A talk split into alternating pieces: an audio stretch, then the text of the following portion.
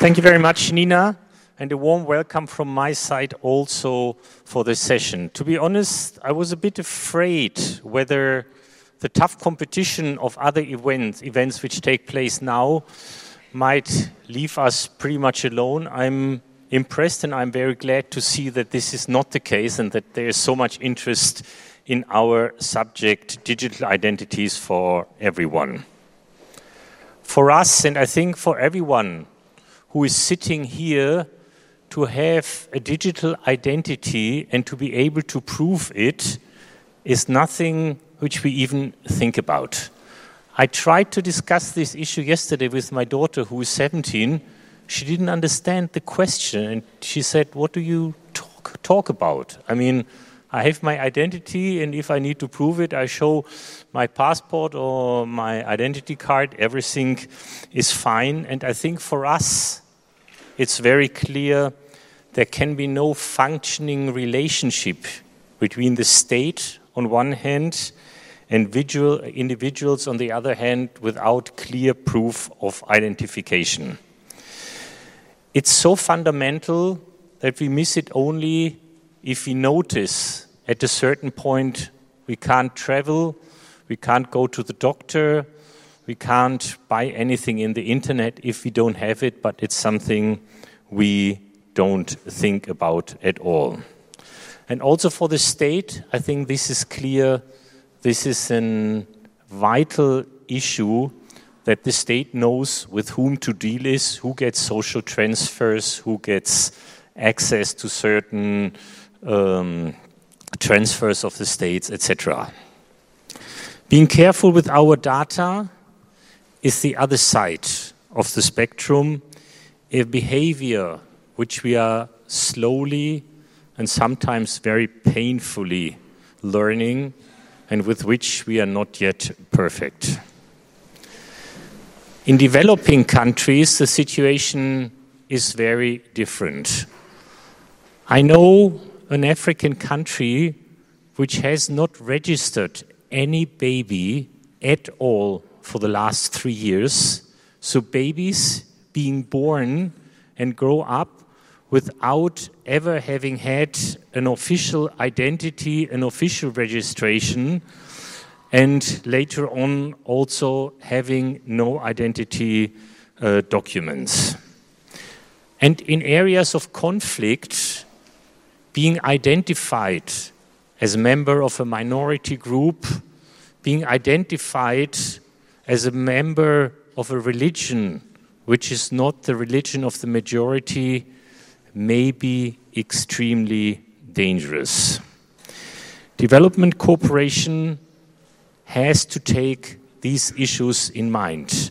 It has to take in mind, on one hand, that, as I said, the state has to know whom to deal with, and it's also in the interest of each and every person that this person, that he or she can prove who she is. And I think the last largest effort ever in this respect was done by the Indian government. They said, let's try, let's embark upon an effort that each and every person can be identified. And they had built a, um, a database of 1.2 uh, billion people. And this database was hacked later on and the data are for sale now in the internet. This is not how it has to happen, and I can very well understand that people, that individuals say, if it is the danger, if there is a risk that my personal data will be later on sold in the internet, I rather don't get registered at all. Uh, perhaps without knowing, on the other hand, was what other risks they encounter. What we are going to discuss today is whether new technologies may help in this um, trade off and whether blockchain may help. And I myself, I'm very much looking forward to have three very knowledgeable people on the panel to discuss this issue. I wish you an extremely interesting, a very exciting discussion. Good that you are here. Have a good day at the Republica and have a good session now. Thank you so much.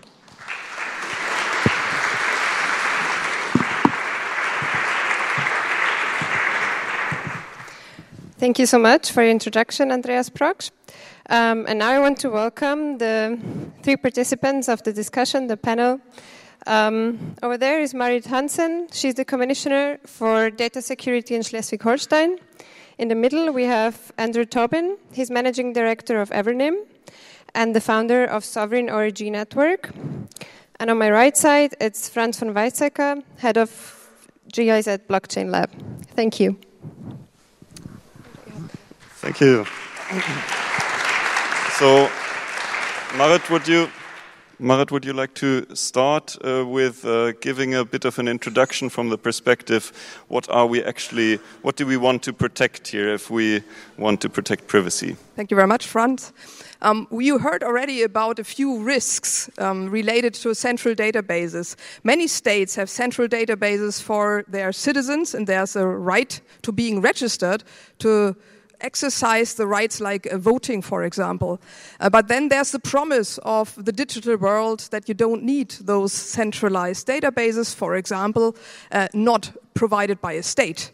Uh, the Google authentication, the Facebook profiles, they also are very much involved in authentication to, well, verification or proving your authentication of the identity but uh, those identity providers, they also uh, come with a huge risk because they are also tracking and analyzing all your online usages on the internet.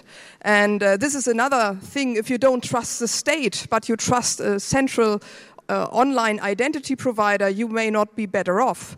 Um, from the privacy perspective, we strongly demand that you know what is known about yourself, the self determination that you can find out, that it's clear what to share, with whom, but also that there's no necessity and therefore it should not be done, uh, that each of your steps online is being monitored only in the uh, sense of uh, helping you with your verification of identity. And so the alternative approaches are quite interesting. There are some basic ones, like our German ID. We don't have one central database and we have these ID cards. Um, if I want to prove my age to buy alcohol, for example, I don't have to give out my, my birth date not when I was born exactly, not even my, the year of birth, because it's being calculated on a chip. So this is something where um, data minimization can work, but of course there's still a risk if the data is stored in a central database. And therefore, we are looking forward to other solutions. Um, still, we have seen some very naive implementations, and they all um, switched the risks to to other risks, I would say. So uh, there were not really a good or at least not a stable solution for the full world. Um, but of course, blockchain comes with another promise. And um, I'm curious what Andrew has to say about it. Thank you very much. Thanks, Mary. Uh, yes, so some really interesting points that you brought up there. And um, I think what we've seen with the world of blockchain and identity is some initial first generation solutions that don't actually solve the identity problem.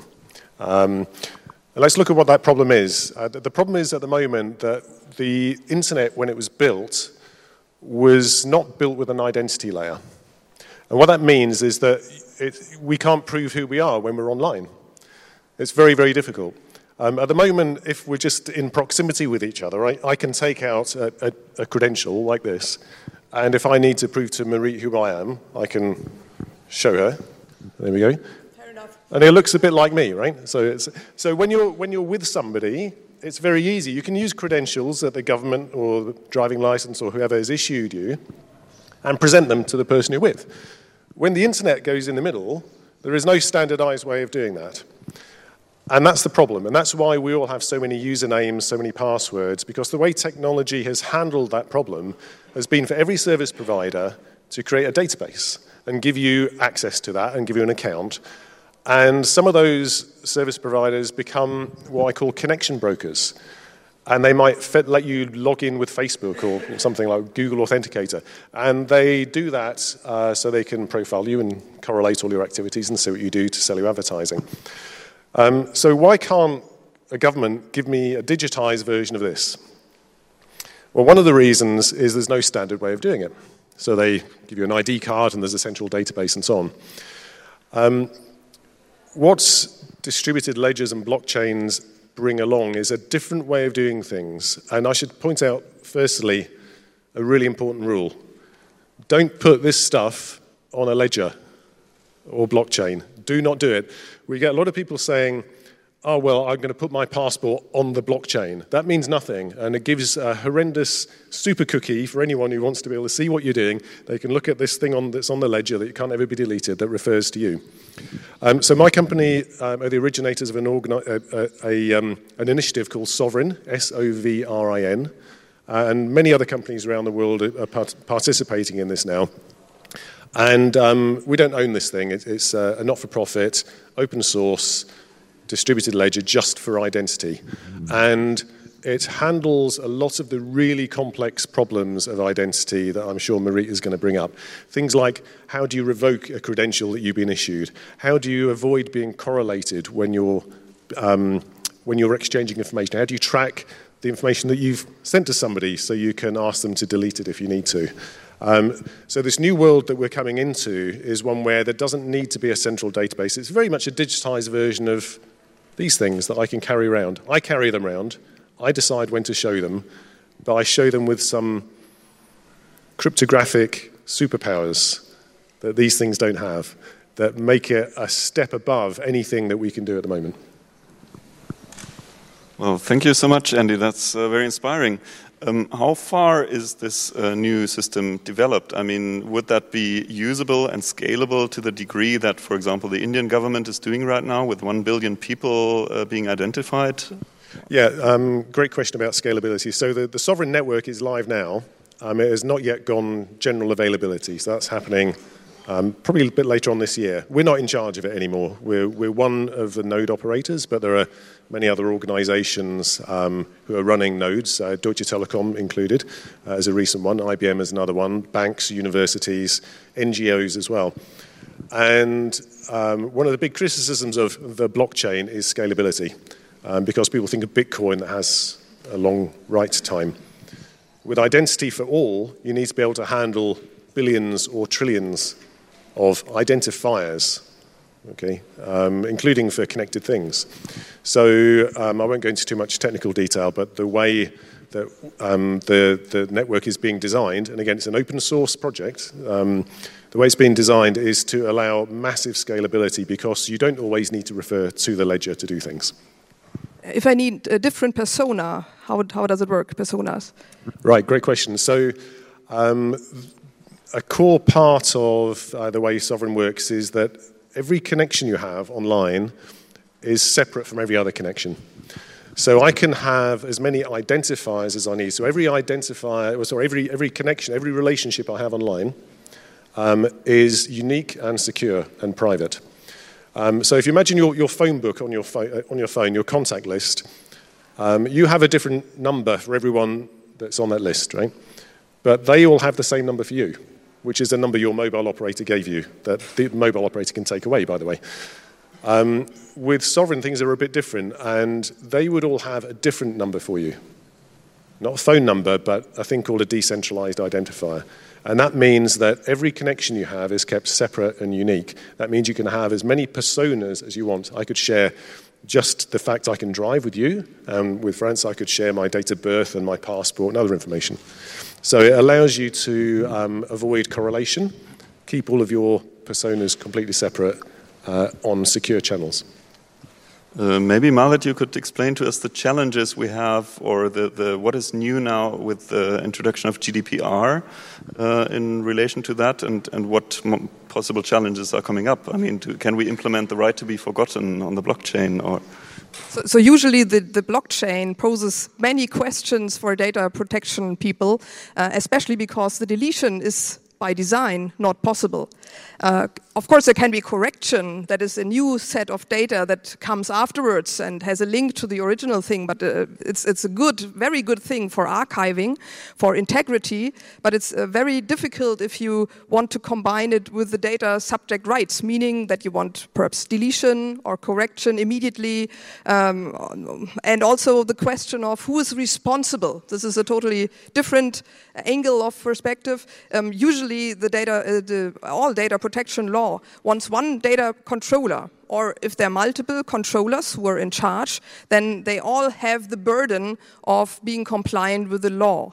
Um, so this is a little bit of an open issue. The first issue I think was tackled already um, by Andrew by saying not the content will be there.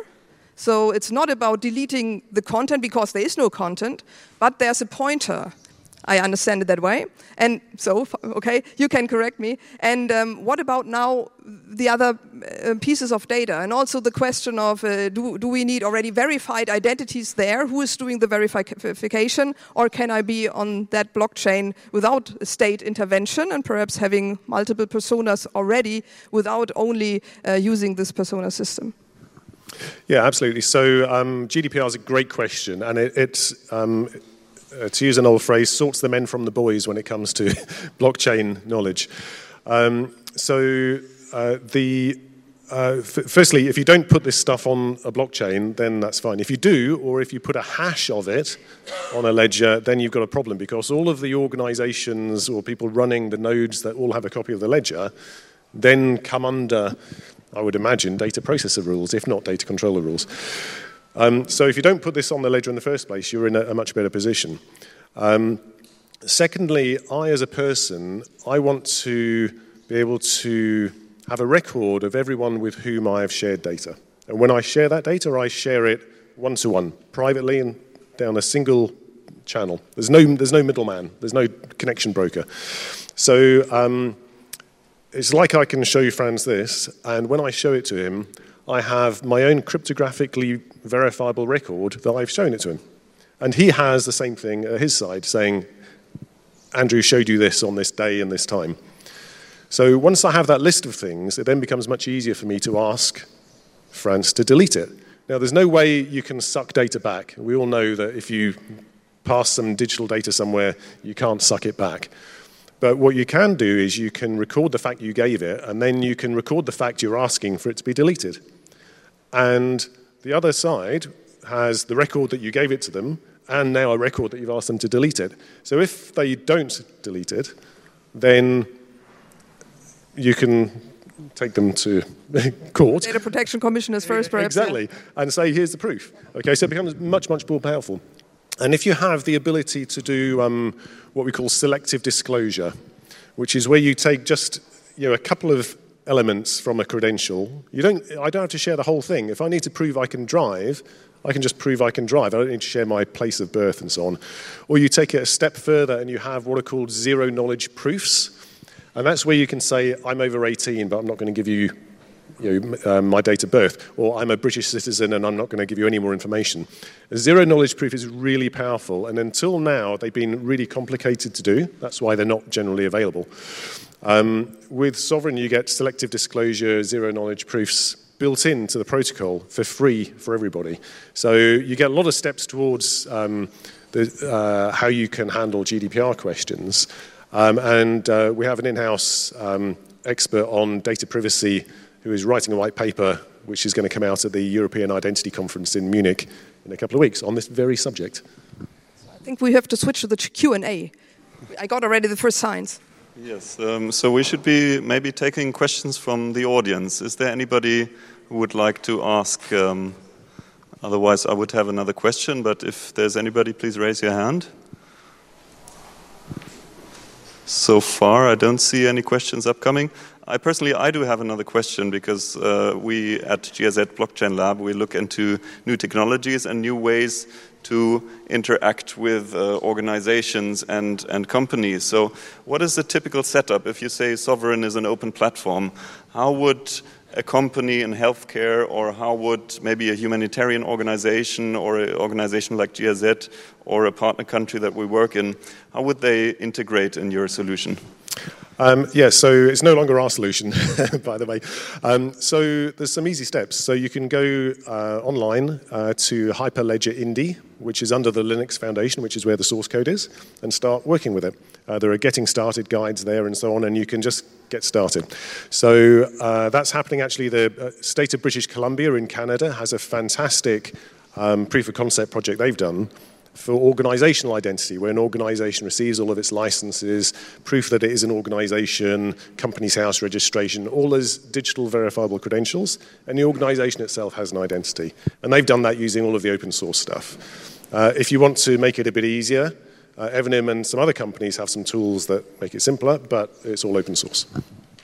So there's a question from the audience if you think of the uh, in, inputting an, an, a layer, an identity layer into the internet, um, who should run this? Should that be uh, lots of them, or should that be one? Or um, how would you uh, administer that? Yeah, uh, that's a really good question, and it comes down to what are called trust frameworks. So, um, Sovrin is what's called a, a public permissioned network uh, in that not anybody can go in and set up a node. You have, if you want to run a node that makes the ledger work, uh, you need to follow some rules, and those rules are described in a trust framework. And the trust framework, if you look at sovrin.org, you'll be able to see it.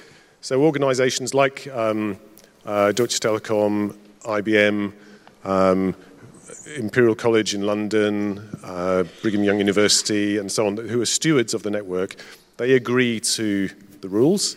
And when they sign up, there is a, a not for profit foundation called the Sovrin Foundation that administers those rules.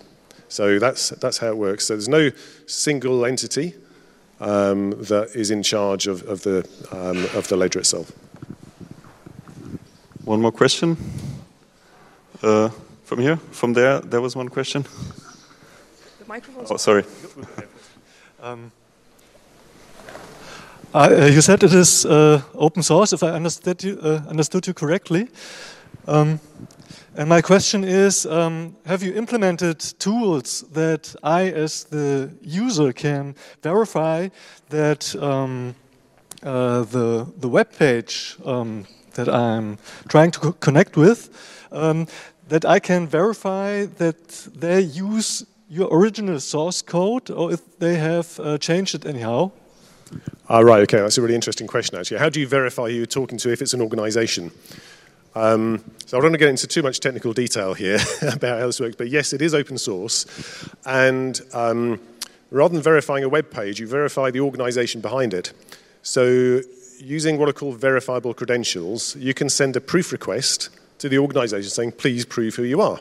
And they can give you cryptographic proof back of um, the um, government department that says that they're an organization or the tax authority, so the credentials that they have from third parties that I can trust.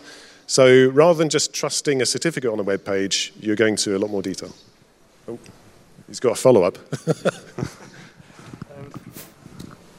uh, but I think it's also interesting for um, uh, private uh, or for, for non government um, uh, a web page or for a commercial web page, even I think. Um, and um, what what I'm asking myself is um, um, uh, not only to verify the the person I'm talking uh, I'm talking to or I'm connecting with, um, but maybe um, also to verify parts of the source codes he uses. Okay, yeah. So I think we should probably take this offline afterwards because we're getting into a little bit of technical detail. Um, but it's a great example, actually. One more? Oh, I think. Yeah, I think so because time is very short and it's a highly relevant and complex topic. I'm sure the three speakers will be available for you afterwards. I, okay. I, would, I would like to yeah. uh, take uh, these questions tomorrow into a workshop we're offering. Uh, tomorrow, 3 p.m.